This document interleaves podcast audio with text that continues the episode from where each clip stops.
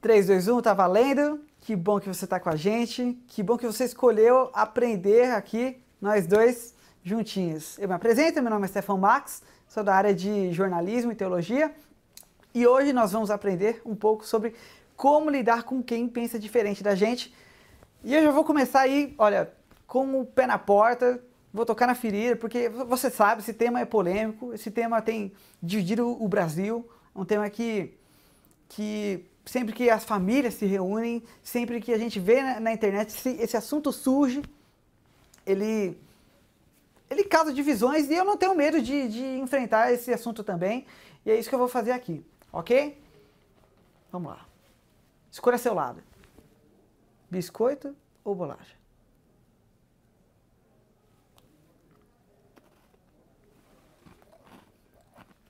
Hum, continuando aqui.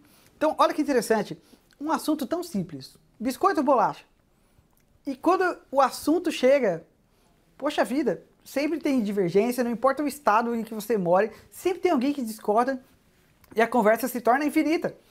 E se para um assunto tão simples, um assunto tão insignificante como esse, já, a gente já vê que pode causar divergência, quanto mais assuntos de pautas sociais, assuntos é, de pauta religiosa. Alguns anos atrás, isso só acontecia entre pessoas de religiões diferentes. Hoje, pessoas da mesma é, denominação aí se degradando, é, se enfrentando.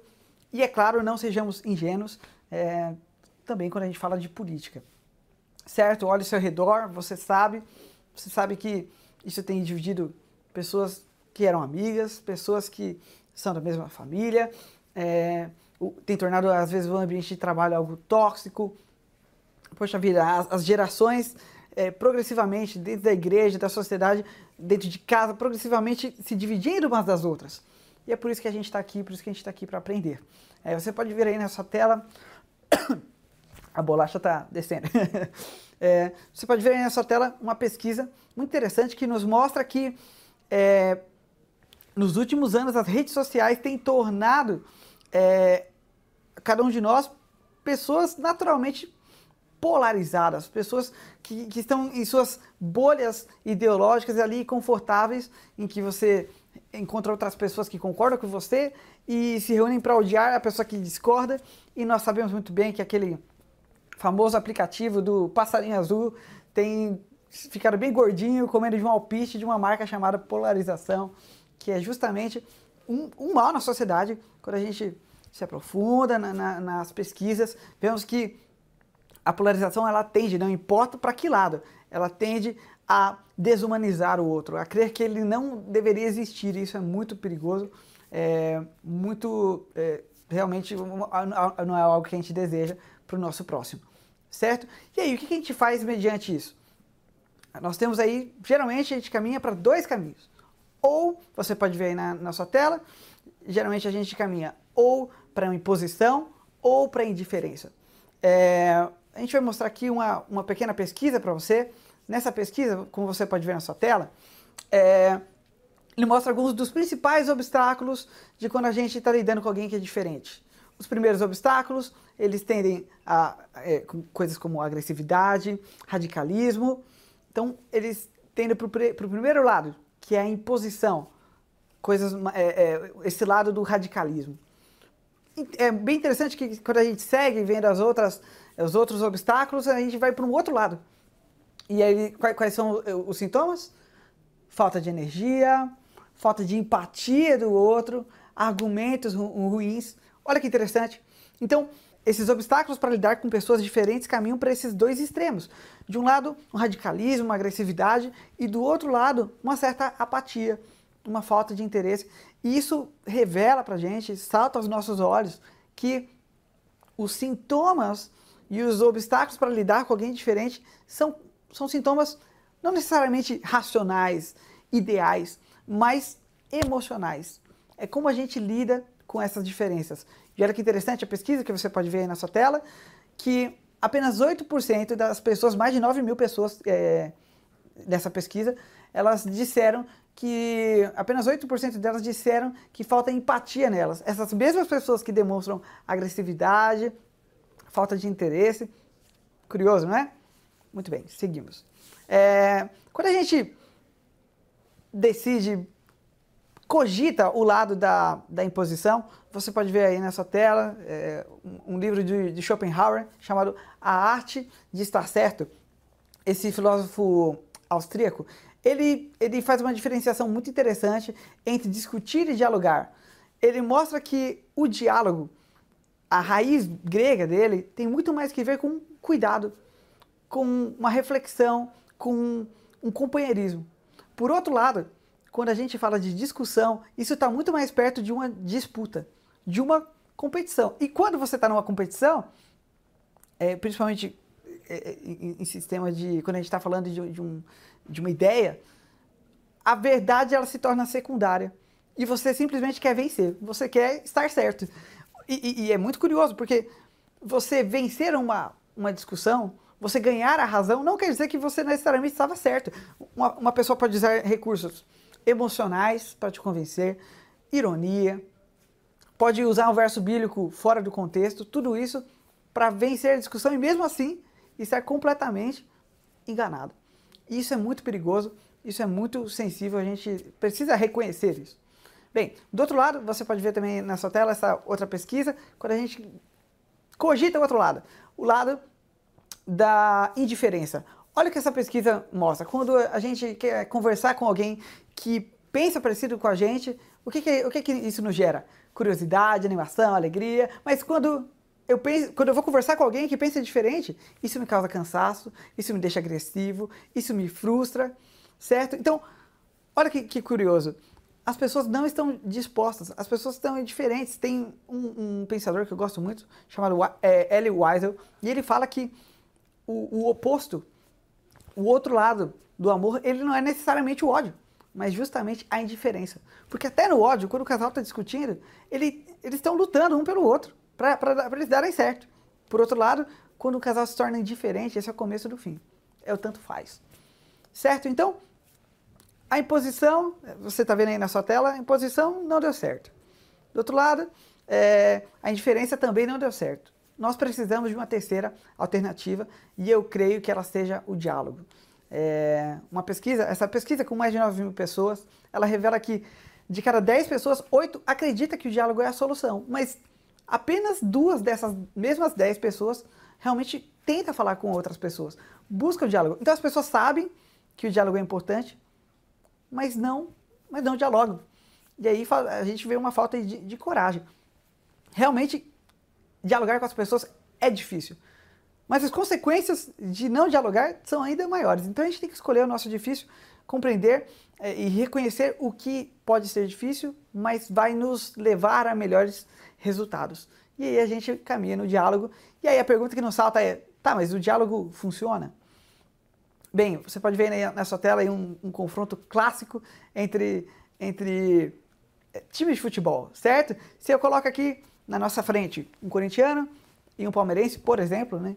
É, nós sabemos que existem muitos, muitos debates clássicos de, de futebol. É, se nós colocamos duas pessoas aqui na frente e dizemos, olha, vocês vão agora convencer, tentar, tentar convencer um ou outro a mudar de time. Quanto tempo que você acha que isso iria durar com, com pessoas que são, assim, é, é, torcedores de carteirinha? Quanto tempo você acha que é, essa conversa dá certo? Dez minutos? A gente resolve isso? Acho difícil. Meia hora? Uma hora? Duas horas? Será que ainda seria suficiente? Será que vale a pena? E é muito importante a gente, a gente é, ter essa sensibilidade, nos lembrarmos que, às vezes, a, a pessoa crê na mesma coisa há trinta, quarenta anos, em cinco minutos a gente quer convencê-la do contrário. E não é assim, porque é, é, junto com essa convicção, junto com esse time da, da pessoa, existem experiências, existem afetos, existem lembranças, existem, é, existe um meio social no, é, onde, ela, onde ela trafega. Nós temos também, muitas vezes, bem, resumindo, isso faz parte da identidade dela. E agora você está dizendo para ela que, que a certa parte da, da vida dela é uma mentira. E eu quero te dizer, sim, o diálogo ele é possível, mas apenas com pessoas que estão dispostas a dialogar. Então, Não adianta, já vou adiantando, não adianta você discutir com fanáticos, certo? Para um fanático, qualquer argumento que você dá contra ele é, vai ser sempre uma agressão para ele, e ele vai te agredir de volta. Então, ore para essa pessoa, ame essa pessoa, na dúvida a gente ama, mas não perca o tempo com alguém que é fanático. É, eu gosto muito de uma frase de Winston Churchill, que diz que o fanático é uma pessoa que não muda de opinião, mas que também não muda de assunto, tá bom? O silêncio é lucro quando a gente lida com essas pessoas. Mas se você encontrar alguém que esteja realmente disposto a dialogar, eu preparei para você, com base em pesquisas e no, no nosso filósofo judeu Salomão, livro de Provérbios, é, preparei os dez mandamentos do diálogo não violento, como você pode ver aí na sua tela, e nós vamos aqui aprender juntos. Primeiro mandamento, antes de falar, ama essa pessoa. Essa é uma máxima, um, um pensamento dos peregrinos, é, dos puritanos, melhor dizendo. Os puritanos, eles sempre acreditaram que quando você fala em amar, você fala em todas as outras coisas. Eu creio que o amor, ele seja o ingrediente, o ingrediente por detrás de todos os outros mandamentos. E aí vem o verso de Provérbios, que eu posso ler para você, que diz que um amigo que quer o nosso bem, um amigo quer o nosso bem mesmo quando nos fere. Olha que legal. Segundo mandamento, então, pergunte com clareza e escute com paciência. É um mandamento dividido em duas partes. Olha, uma pessoa que não é escutada, todos nós temos essa necessidade, e alguém que não é escutado dificilmente vai querer te escutar também. Então, é muito importante você ter essa, essa consciência de que é importante entrar no universo da pessoa, se colocar no lugar dela, compreender o que ela, o que ela pensa. Faça perguntas abertas, pergunte para ela, por que você pensa desse jeito? Muitas vezes as pessoas nunca pararam para pensar por que elas creem no que elas creem. E aí está a importância desse segundo mandamento. O que diz o livro de Provérbios? Provérbios vinte e sete, dezessete. As pessoas aprendem umas com as outras, assim como o ferro afia o próprio ferro. Aí vem o terceiro mandamento, ter certeza de que você compreendeu tudo que a pessoa disse. Então não tenha medo de recapitular, de rebobinar a fita ali e, e perguntar para a pessoa, olha, deixa eu ver se eu entendi esse ponto, esse ponto. Isso vai evitar muitos ruídos dentro do, do diálogo de vocês. O que Salomão fala sobre isso? Provérbios dezoito, treze diz, quem responde antes de ouvir, mostra que é tolo e pai acaba passando vergonha. É, o quarto mandamento é muito importante, delimitar o tema da conversa. Quando você delimita o tema da conversa, isso vai evitar que vocês entrem em outros afluentes da discussão e, e se torne aquela conversa enfadonha, infinita, que não leva a lugar nenhum. Então, quando a pessoa estiver saindo do, do, do assunto, você fala, ó, oh, lembra, a gente está falando sobre X. Você está falando de outro tema secundário, a gente pode... Vamos voltar para o nosso tema, depois a gente fala disso. Muito importante, delimite o tema. É... O que diz Salomão sobre isso? Quem se apressa, acaba errando o caminho. Provérbios dezenove, dois. Aí vai o quinto mandamento, que, eu, que também é fundamental, que é um parente ali do amor, que é a humildade. Humildade.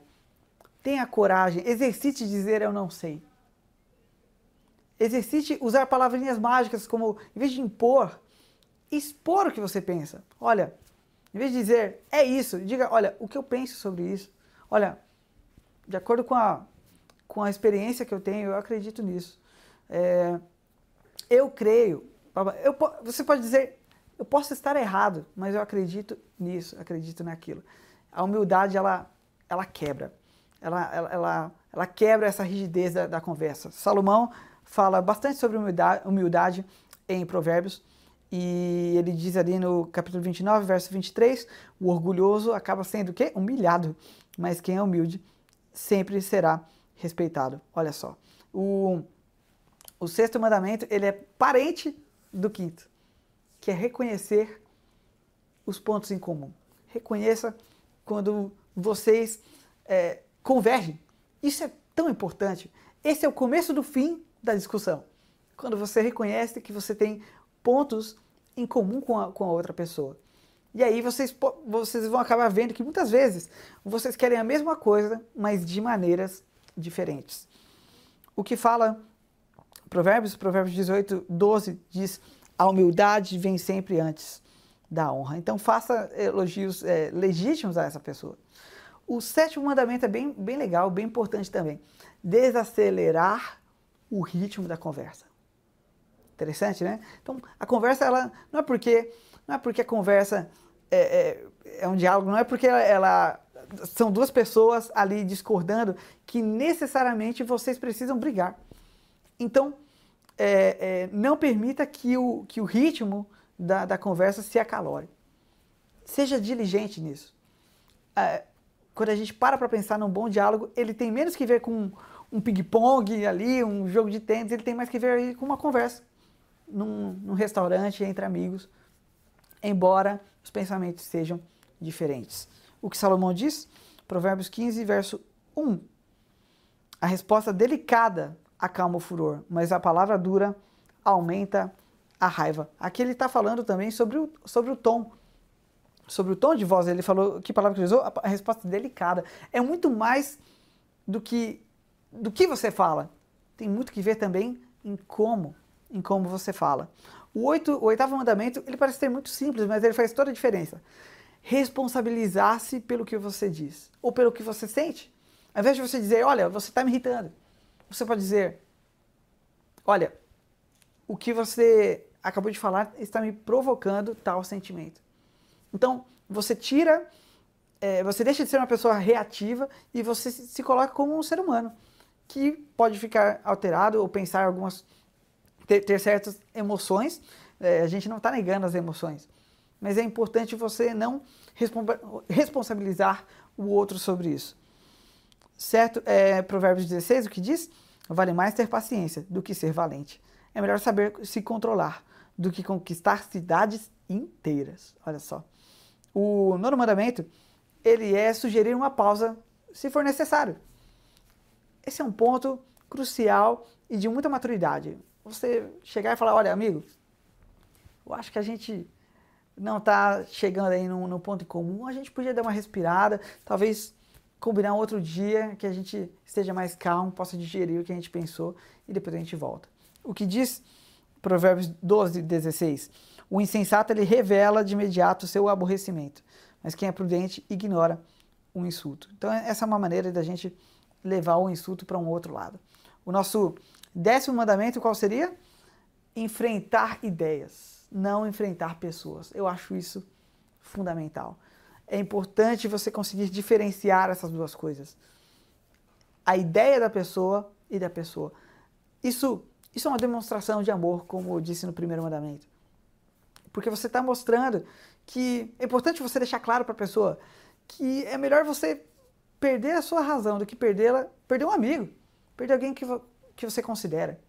Então, é, use esse exercício.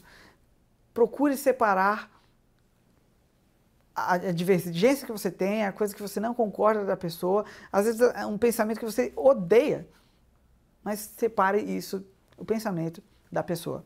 O que diz Salomão, lá em Provérbios? O tolo dá vazão a toda a ira. O tolo deixa escapar toda a sua ira. Olha, eu queria finalizar com você com essa, com essa obra de Décio Villares. Eu gosto muito dela. Não sei se você já teve o privilégio de visitar a Pinacoteca de São Paulo.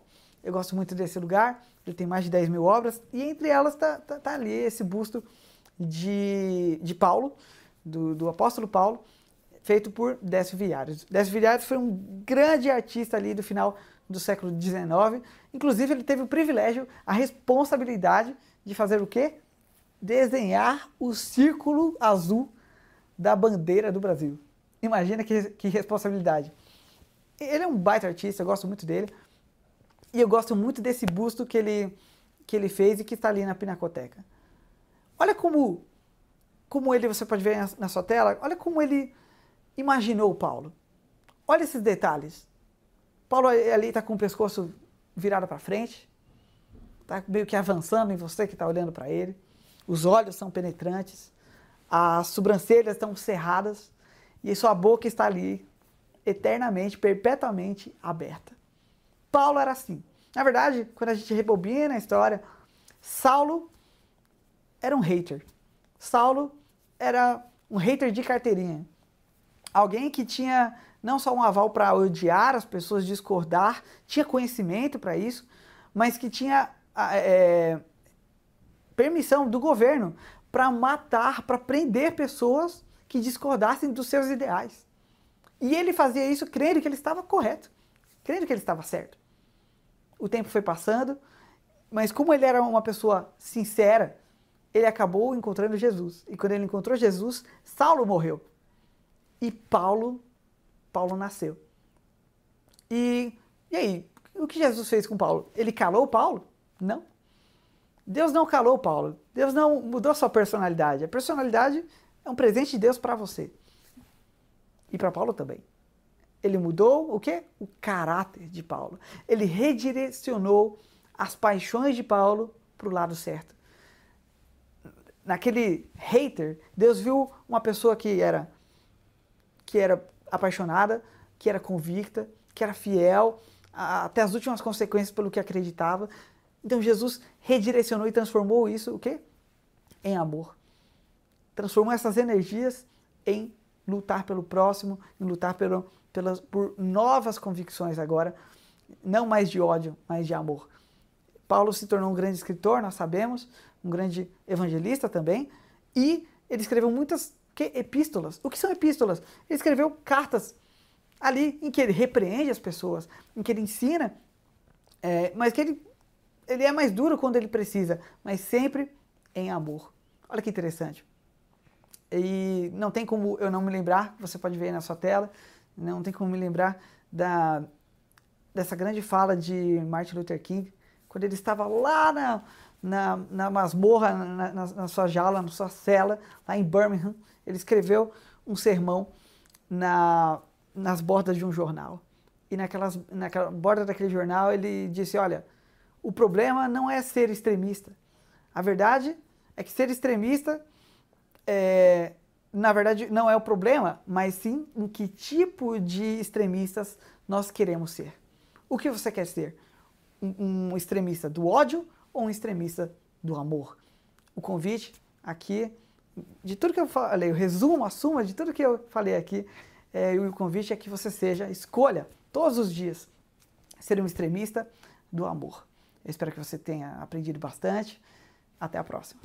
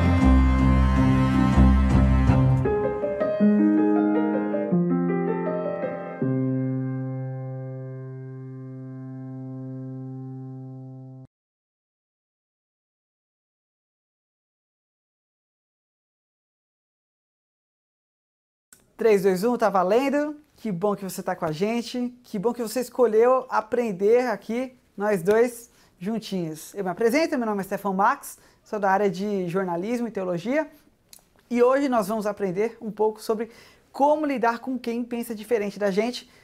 E eu já vou começar aí, olha, com o pé na porta, vou tocar na ferida, porque você sabe, esse tema é polêmico, esse tema tem dividido o Brasil, é um tema que, que sempre que as famílias se reúnem, sempre que a gente vê na, na internet, esse, esse assunto surge, ele, ele causa divisões, e eu não tenho medo de, de enfrentar esse assunto também, e é isso que eu vou fazer aqui, ok? Vamos lá. Escolha seu lado. Biscoito ou bolacha?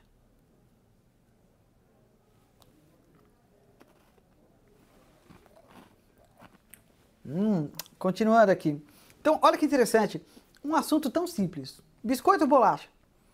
E quando o assunto chega, poxa vida, sempre tem divergência, não importa o estado em que você mora, sempre tem alguém que discorda e a conversa se torna infinita.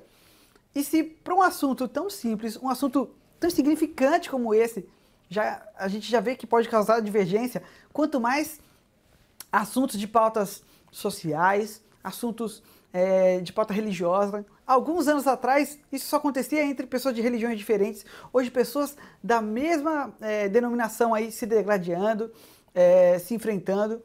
E, é claro, não sejamos ingênuos é, também quando a gente fala de política. Certo? Olha ao seu redor, você sabe. Você sabe que isso tem dividido pessoas que eram amigas, pessoas que são da mesma família, é, tem tornado, às vezes, o ambiente de trabalho algo tóxico. Poxa vida, as, as gerações, é, progressivamente, dentro da igreja, da sociedade, dentro de casa, progressivamente se dividindo umas das outras. E é por isso que a gente está aqui, por isso que a gente está aqui para aprender. É, você pode ver aí na sua tela... A bolacha está descendo. É, você pode ver aí na sua tela uma pesquisa muito interessante que nos mostra que, é, nos últimos anos, as redes sociais têm tornado... É, cada um de nós, pessoas naturalmente polarizadas, pessoas que, que estão em suas bolhas ideológicas ali, confortáveis, em que você encontra outras pessoas que concordam com você e se reúnem para odiar a pessoa que discorda. E nós sabemos muito bem que aquele famoso aplicativo do passarinho azul tem ficado bem gordinho, comendo de um alpiste de uma marca chamada polarização, que é justamente... Um, um mal na sociedade. Quando a gente se aprofunda na, na, nas pesquisas, vemos que a polarização, ela tende, não importa para que lado, ela tende a desumanizar o outro, a crer que ele não deveria existir. Isso é muito perigoso, é, muito, é, realmente não é algo que a gente deseja para o nosso próximo, certo? E aí, o que a gente faz mediante isso? Nós temos aí, geralmente, a gente caminha para dois caminhos. Ou, você pode ver aí na, na sua tela, geralmente a gente caminha ou para uma imposição ou para indiferença. É, a gente vai mostrar aqui uma, uma pequena pesquisa para você. Nessa pesquisa, como você pode ver na sua tela, é, ele mostra alguns dos principais obstáculos de quando a gente está lidando com alguém que é diferente. Os primeiros obstáculos, eles tendem a é, coisas como agressividade, radicalismo. Então, eles tendem para o primeiro lado, que é a imposição, coisas, é, é, esse lado do radicalismo. É bem interessante que quando a gente segue vendo as outras, os outros obstáculos, a gente vai para um outro lado. E aí, quais, quais são os sintomas? Falta de energia, falta de empatia do outro, argumentos ru ruins. Olha que interessante. Então, esses obstáculos para lidar com pessoas diferentes caminham para esses dois extremos. De um lado, um radicalismo, uma agressividade, e do outro lado, uma certa apatia, uma falta de interesse. E isso revela para a gente, salta aos nossos olhos, que os sintomas e os obstáculos para lidar com alguém diferente são, são sintomas não necessariamente racionais, ideais, mas emocionais. É como a gente lida com essas diferenças. E olha que interessante a pesquisa que você pode ver aí na sua tela, que apenas oito por cento das pessoas, mais de nove mil pessoas é, dessa pesquisa, elas disseram que, apenas oito por cento delas disseram que falta empatia nelas. Essas mesmas pessoas que demonstram agressividade, falta de interesse. Curioso, não é? Muito bem, seguimos. É, quando a gente decide, cogita o lado da, da imposição, você pode ver aí nessa tela é, um livro de, de Schopenhauer chamado A Arte de Estar Certo. Esse filósofo austríaco, ele, ele faz uma diferenciação muito interessante entre discutir e dialogar. Ele mostra que o diálogo, a raiz grega dele, tem muito mais que ver com cuidado, com uma reflexão, com um companheirismo. Por outro lado, quando a gente fala de discussão, isso está muito mais perto de uma disputa, de uma competição. E quando você está numa competição, é, principalmente é, em, em sistema de... Quando a gente está falando de, de, um, de uma ideia, a verdade ela se torna secundária. E você simplesmente quer vencer, você quer estar certo. E, e, e é muito curioso, porque você vencer uma, uma discussão, você ganhar a razão, não quer dizer que você necessariamente estava certo. Uma, uma pessoa pode usar recursos emocionais para te convencer, ironia, pode usar um verso bíblico fora do contexto, tudo isso para vencer a discussão e mesmo assim estar completamente enganado. Isso é muito perigoso, isso é muito sensível, a gente precisa reconhecer isso.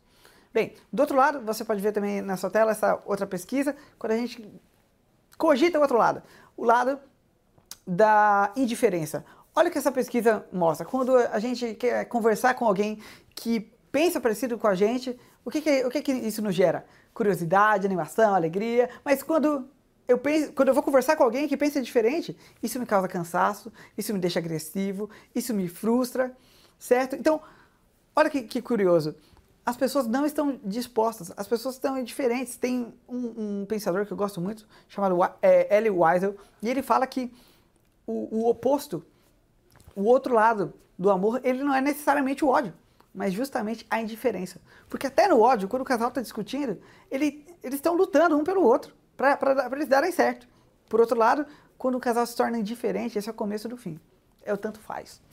Certo? Então, a imposição, você está vendo aí na sua tela, a imposição não deu certo. Do outro lado, é, a indiferença também não deu certo. Nós precisamos de uma terceira alternativa e eu creio que ela seja o diálogo. É, uma pesquisa, essa pesquisa com mais de nove mil pessoas, ela revela que de cada dez pessoas, oito acreditam que o diálogo é a solução, mas apenas duas dessas mesmas dez pessoas realmente tentam falar com outras pessoas, buscam o diálogo. Então as pessoas sabem que o diálogo é importante, mas não, mas não dialogam. E aí a gente vê uma falta de, de coragem. Realmente, dialogar com as pessoas é difícil, mas as consequências de não dialogar são ainda maiores. Então a gente tem que escolher o nosso difícil, compreender eh, e reconhecer o que pode ser difícil, mas vai nos levar a melhores resultados. E aí a gente caminha no diálogo. E aí a pergunta que não salta é, tá, mas o diálogo funciona? Bem, você pode ver aí na sua tela aí um, um confronto clássico entre, entre times de futebol, certo? Se eu coloco aqui na nossa frente, um corintiano e um palmeirense, por exemplo, né? É, nós sabemos que existem muitos, muitos debates clássicos de, de futebol. É, se nós colocamos duas pessoas aqui na frente e dizemos, olha, vocês vão agora convencer, tentar, tentar convencer um ou outro a mudar de time. Quanto tempo que você acha que isso iria durar com, com pessoas que são, assim, é, é, torcedores de carteirinha? Quanto tempo você acha que é... essa conversa dá certo? dez minutos? A gente resolve isso? Acho difícil. Meia hora, uma hora, duas horas? Será que ainda seria suficiente? Será que vale a pena? E é muito importante a gente, a gente é, ter essa sensibilidade, nos lembrarmos que às vezes a, a pessoa crê na mesma coisa há trinta, quarenta anos, em cinco minutos a gente quer convencê-la do contrário. E não é assim, porque... É, é, junto com essa convicção, junto com esse time da, da pessoa, existem experiências, existem afetos, existem lembranças, existem, é, existe um meio social no, é, onde, ela, onde ela trafega. Nós temos também, muitas vezes, bem, resumindo, isso faz parte da identidade dela. E agora você está dizendo para ela que, que a, certa parte da, da vida dela é uma mentira. E eu quero te dizer, sim, o diálogo ele é possível, mas apenas com pessoas que estão dispostas a dialogar. Então, Não adianta, já vou adiantando, não adianta você discutir com fanáticos, certo?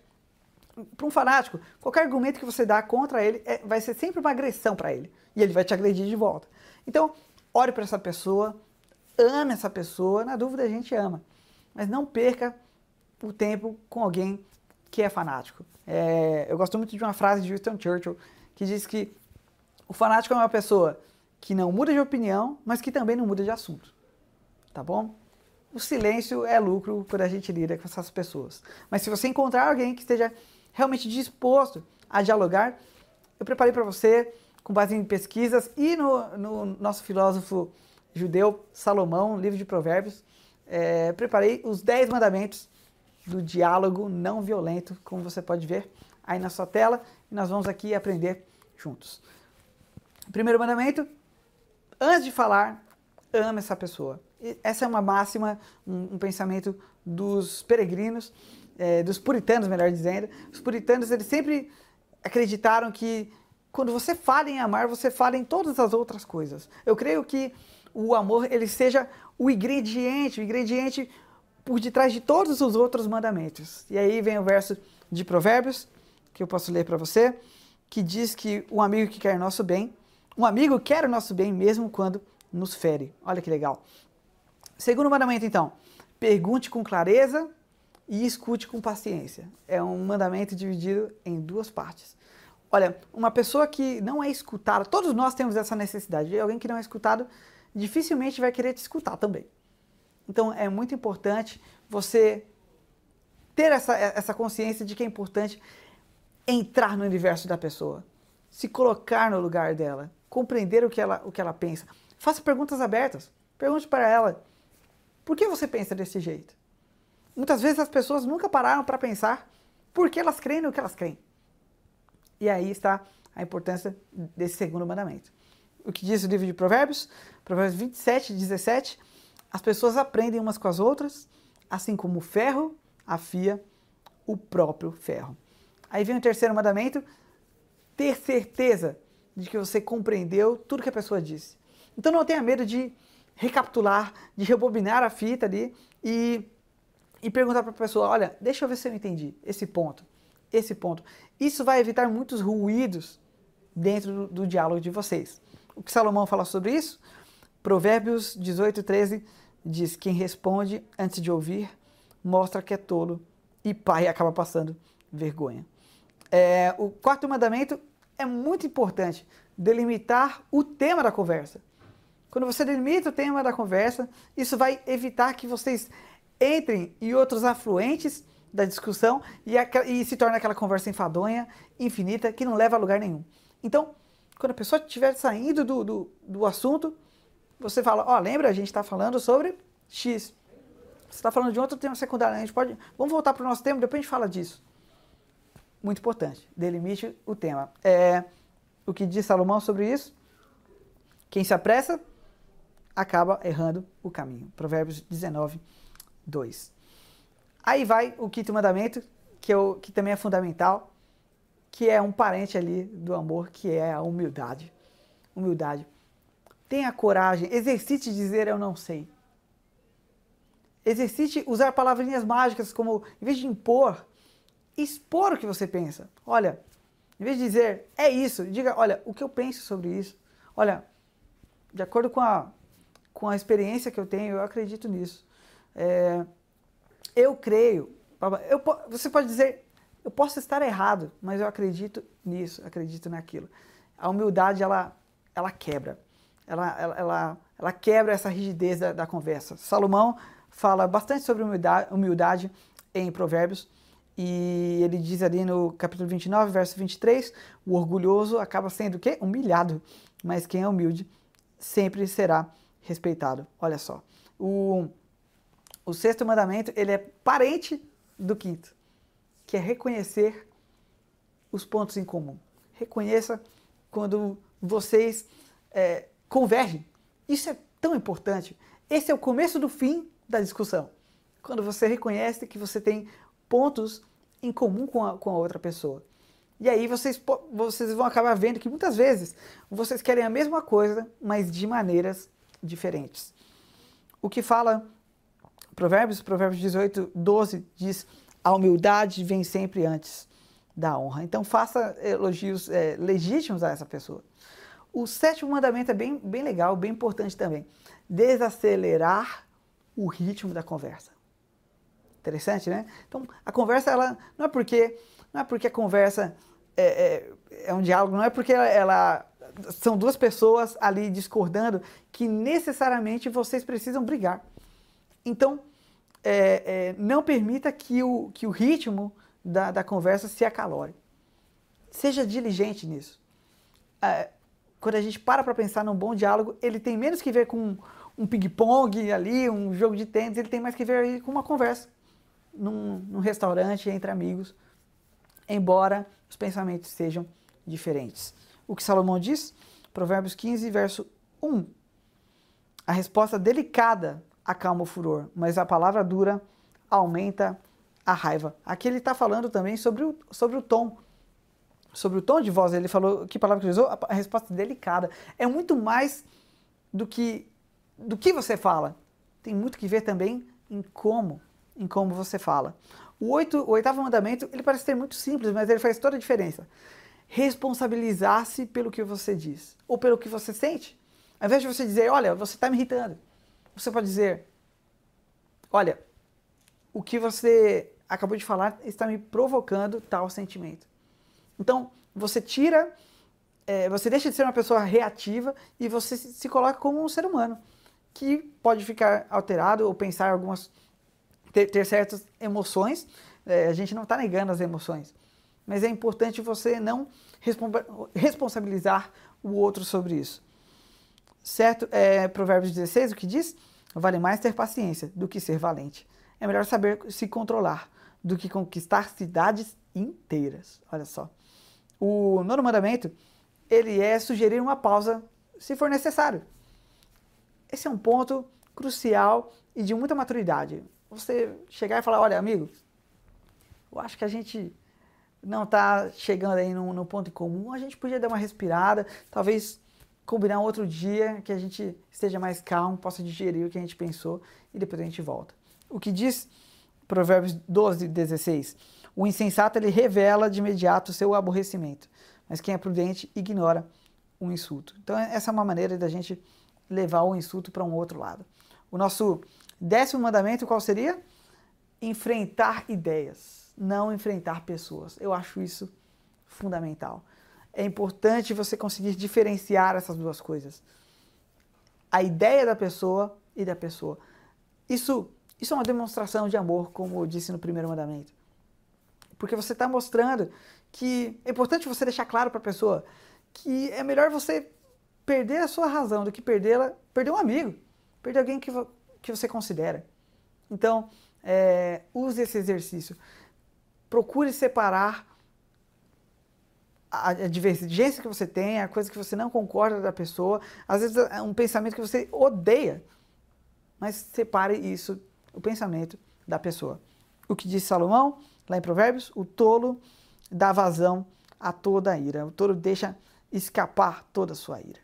Olha, eu queria finalizar com você, com essa, com essa obra de Décio Villares, eu gosto muito dela, não sei se você já teve o privilégio de visitar a Pinacoteca de São Paulo. Eu gosto muito desse lugar, ele tem mais de dez mil obras, e entre elas está tá, tá ali esse busto de, de Paulo, do, do apóstolo Paulo, feito por Décio Villares. Décio Villares foi um grande artista ali do final do século dezenove, inclusive ele teve o privilégio, a responsabilidade de fazer o quê? Desenhar o círculo azul da bandeira do Brasil. Imagina que, que responsabilidade.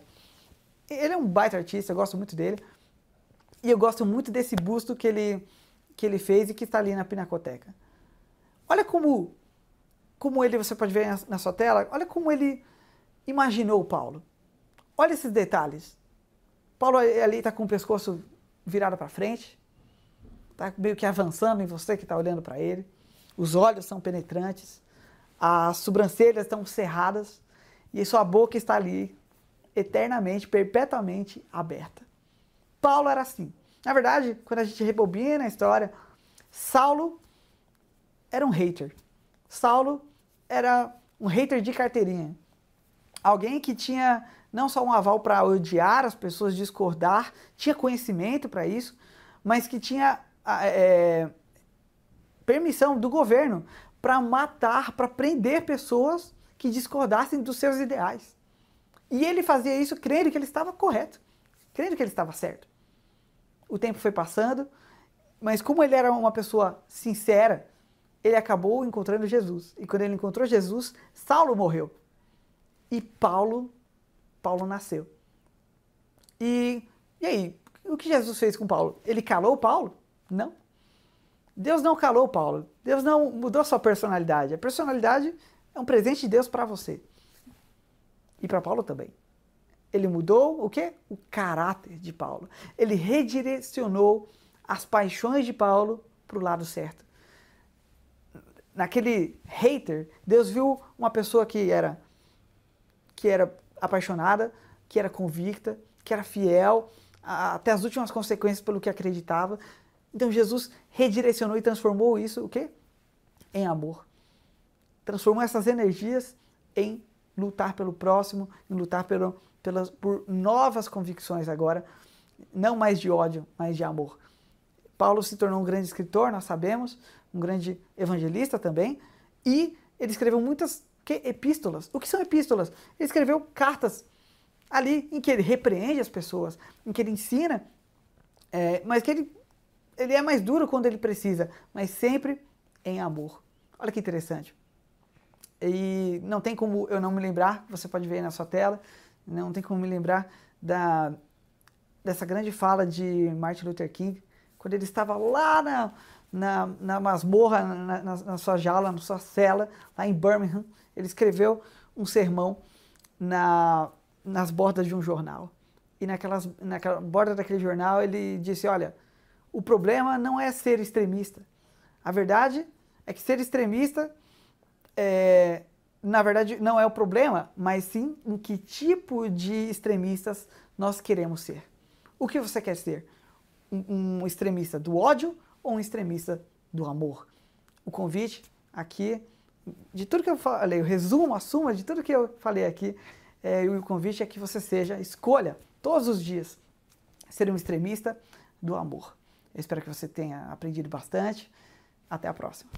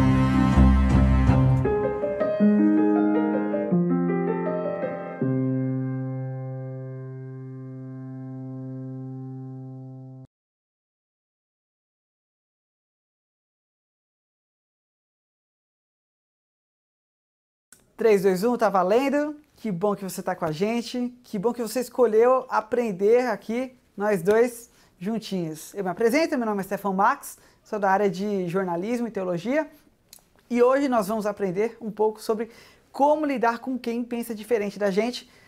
E eu já vou começar aí, olha, com o pé na porta, vou tocar na ferida, porque você sabe, esse tema é polêmico, esse tema tem dividido o Brasil, é um tema que, que sempre que as famílias se reúnem, sempre que a gente vê na, na internet, esse, esse assunto surge, ele, ele causa divisões e eu não tenho medo de, de enfrentar esse assunto também, e é isso que eu vou fazer aqui, ok?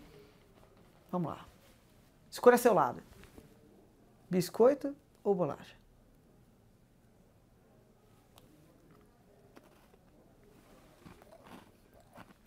Hum, continuando aqui. Então, olha que interessante, um assunto tão simples, biscoito ou bolacha? E quando o assunto chega, poxa vida, sempre tem divergência, não importa o estado em que você mora, sempre tem alguém que discorda e a conversa se torna infinita. E se para um assunto tão simples, um assunto tão insignificante como esse, já, a gente já vê que pode causar divergência, quanto mais assuntos de pautas sociais, assuntos É, de pauta religiosa. Alguns anos atrás, isso só acontecia entre pessoas de religiões diferentes. Hoje, pessoas da mesma é, denominação aí se degladiando, é, se enfrentando. E, é claro, não sejamos ingênuos é, também quando a gente fala de política. Certo? Olha ao seu redor, você sabe. Você sabe que isso tem dividido pessoas que eram amigas, pessoas que são da mesma família, é, tem tornado, às vezes, o ambiente de trabalho algo tóxico.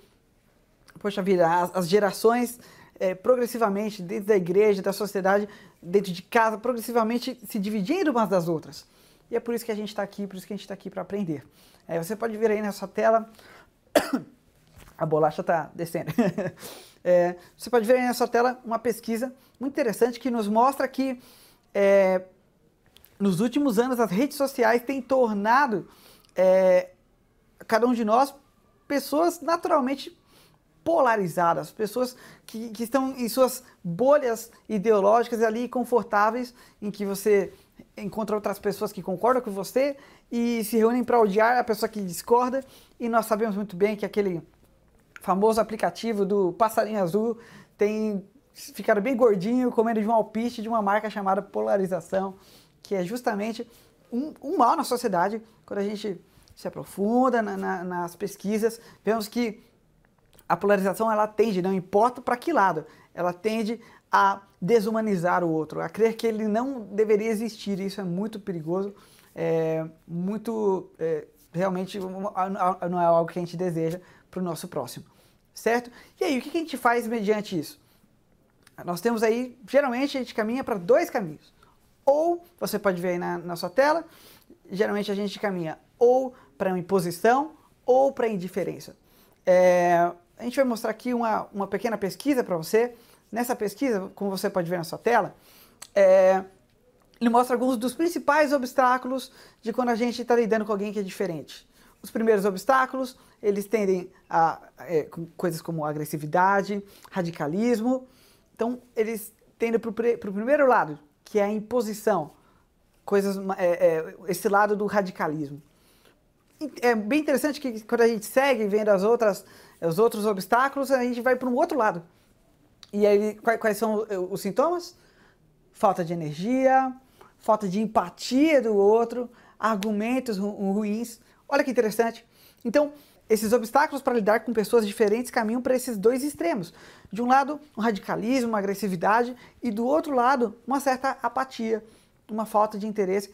E isso revela para a gente, salta aos nossos olhos, que os sintomas e os obstáculos para lidar com alguém diferente são, são sintomas não necessariamente racionais, ideais, mas emocionais. É como a gente lida com essas diferenças. E olha que interessante a pesquisa que você pode ver aí na sua tela, que apenas oito por cento das pessoas, mais de nove mil pessoas é, dessa pesquisa, elas disseram que, apenas oito por cento delas disseram que falta empatia nelas. Essas mesmas pessoas que demonstram agressividade, falta de interesse. Curioso, não é? Muito bem, seguimos.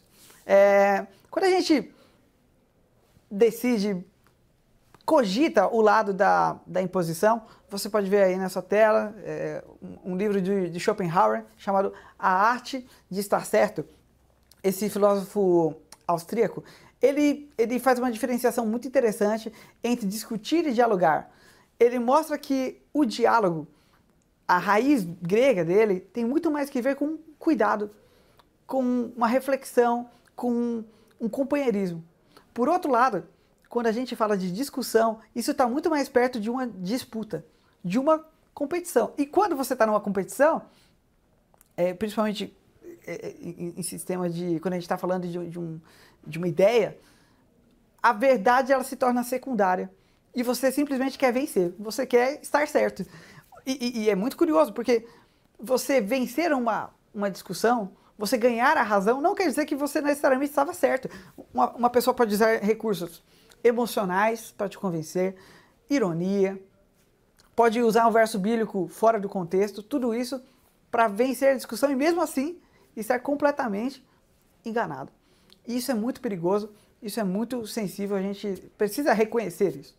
Bem, do outro lado, você pode ver também na sua tela essa outra pesquisa, quando a gente cogita o outro lado, o lado da indiferença. Olha o que essa pesquisa mostra. Quando a gente quer conversar com alguém que pensa parecido com a gente, o que que, o que, que isso nos gera? Curiosidade, animação, alegria, mas quando eu, penso, quando eu vou conversar com alguém que pensa diferente, isso me causa cansaço, isso me deixa agressivo, isso me frustra, certo? Então, olha que, que curioso. As pessoas não estão dispostas, as pessoas estão indiferentes. Tem um, um pensador que eu gosto muito, chamado é, Elie Wiesel, e ele fala que o, o oposto, o outro lado do amor, ele não é necessariamente o ódio, mas justamente a indiferença. Porque até no ódio, quando o casal está discutindo, ele, eles estão lutando um pelo outro, para eles darem certo. Por outro lado, quando o casal se torna indiferente, esse é o começo do fim. É o tanto faz. Certo? Então, a imposição, você está vendo aí na sua tela, a imposição não deu certo. Do outro lado, é, a indiferença também não deu certo. Nós precisamos de uma terceira alternativa e eu creio que ela seja o diálogo.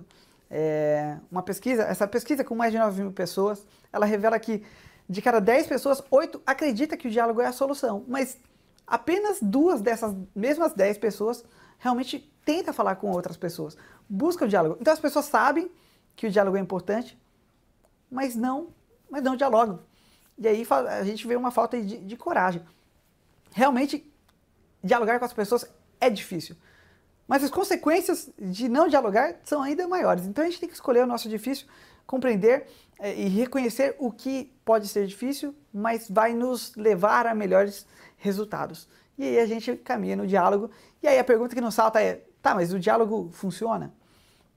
Bem, você pode ver na sua tela aí um, um confronto clássico entre, entre times de futebol, certo? Se eu coloco aqui na nossa frente um corintiano e um palmeirense, por exemplo, né?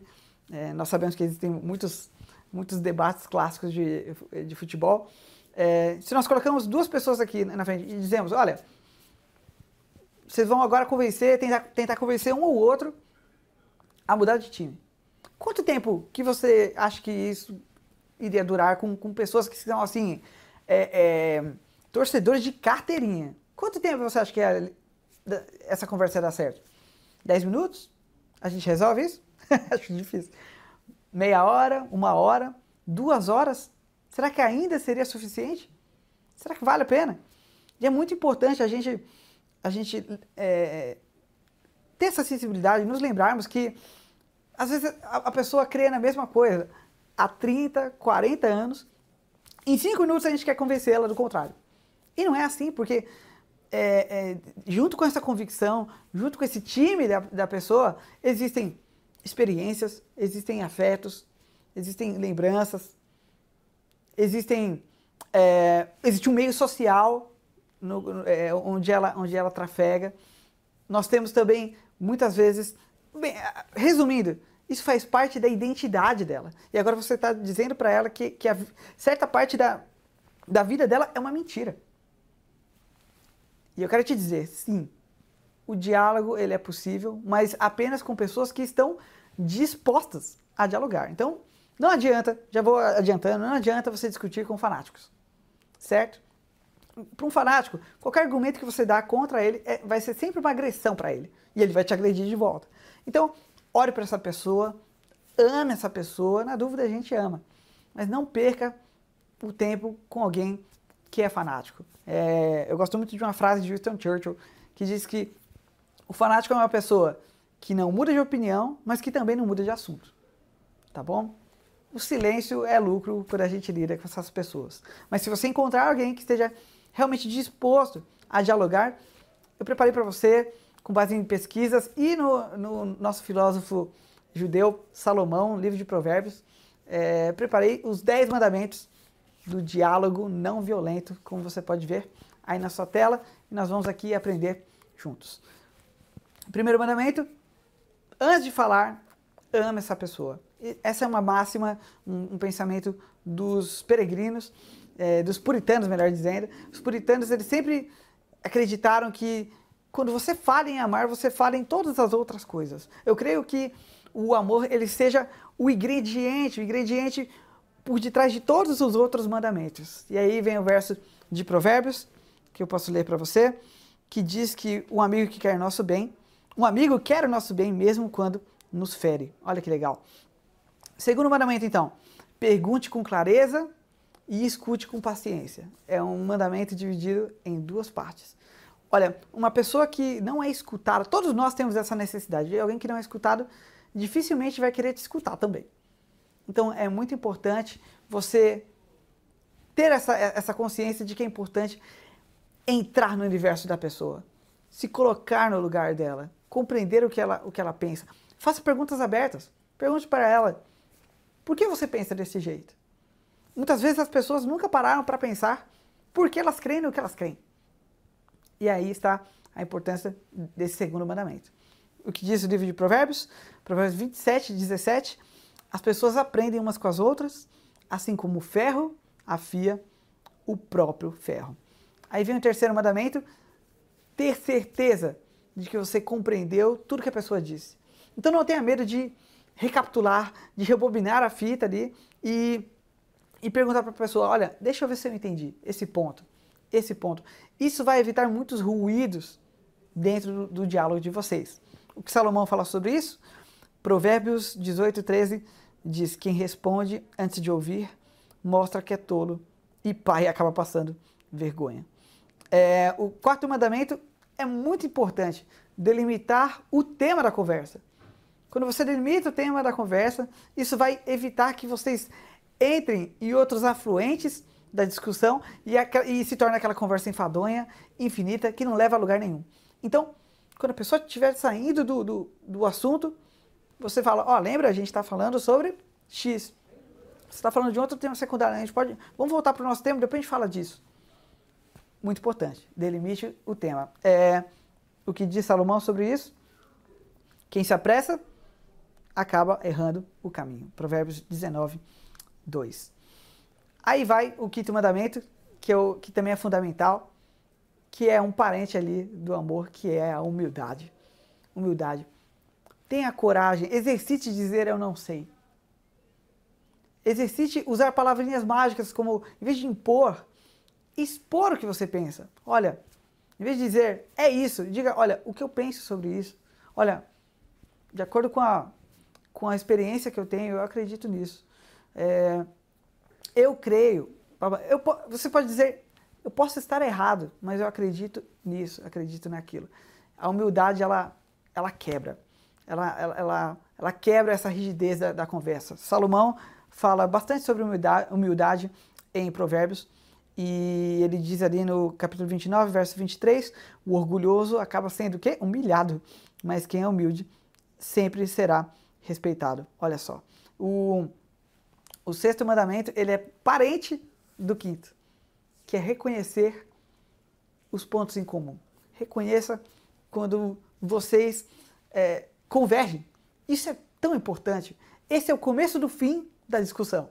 Quando você reconhece que você tem pontos em comum com a, com a outra pessoa.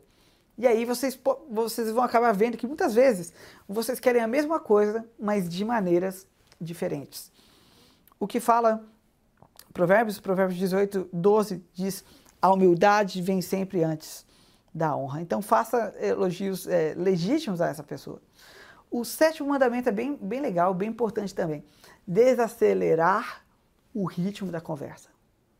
Interessante, né? Então, a conversa, ela não é porque, não é porque a conversa é, é, é um diálogo, não é porque ela, ela...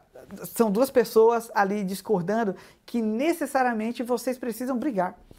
Então, é, é, não permita que o, que o ritmo da, da conversa se acalore. Seja diligente nisso. É, quando a gente para para pensar num bom diálogo, ele tem menos que ver com um ping-pong ali, um jogo de tênis, ele tem mais que ver aí com uma conversa, num, num restaurante, entre amigos, embora os pensamentos sejam diferentes. O que Salomão diz? Provérbios quinze, verso um. A resposta delicada acalma o furor, mas a palavra dura aumenta a raiva. Aqui ele está falando também sobre o, sobre o tom. Sobre o tom de voz, ele falou, que palavra que ele usou? A resposta delicada.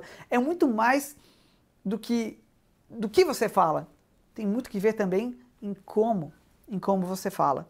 O, oito, o oitavo mandamento, ele parece ser muito simples, mas ele faz toda a diferença. Responsabilizar-se pelo que você diz, ou pelo que você sente. Ao invés de você dizer, olha, você está me irritando, você pode dizer, olha, o que você acabou de falar está me provocando tal sentimento. Então, você tira, é, você deixa de ser uma pessoa reativa e você se coloca como um ser humano, que pode ficar alterado ou pensar algumas, ter, ter certas emoções. É, a gente não está negando as emoções. Mas é importante você não responsabilizar o outro sobre isso. Certo? É, Provérbios dezesseis, o que diz? Vale mais ter paciência do que ser valente. É melhor saber se controlar do que conquistar cidades inteiras. Olha só. O nono mandamento, ele é sugerir uma pausa, se for necessário. Esse é um ponto crucial e de muita maturidade. Você chegar e falar, olha, amigo, eu acho que a gente... não está chegando aí no, no ponto comum, a gente podia dar uma respirada, talvez combinar um outro dia que a gente esteja mais calmo, possa digerir o que a gente pensou e depois a gente volta. O que diz Provérbios doze, dezesseis?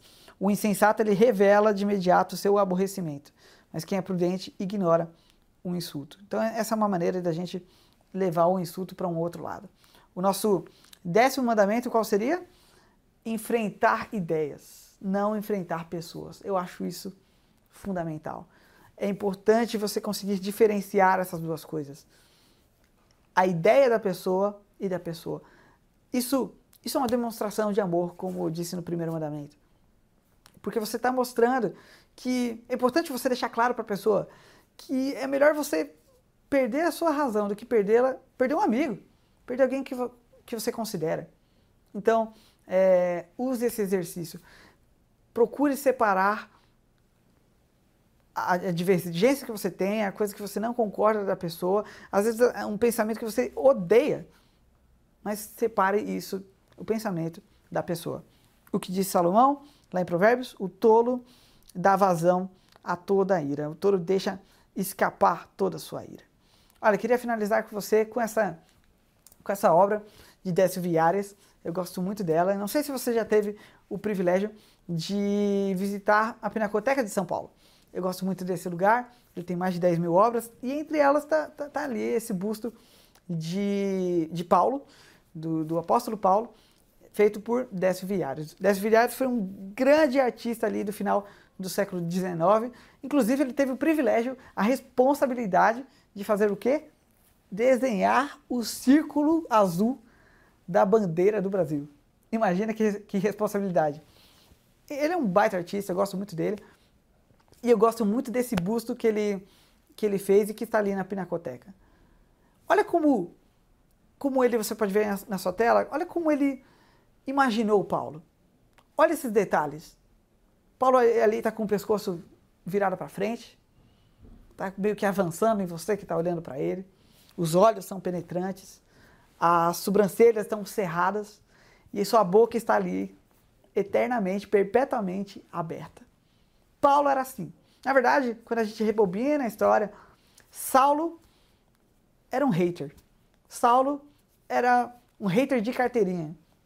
Alguém que tinha não só um aval para odiar as pessoas, discordar, tinha conhecimento para isso, mas que tinha é, permissão do governo para matar, para prender pessoas que discordassem dos seus ideais.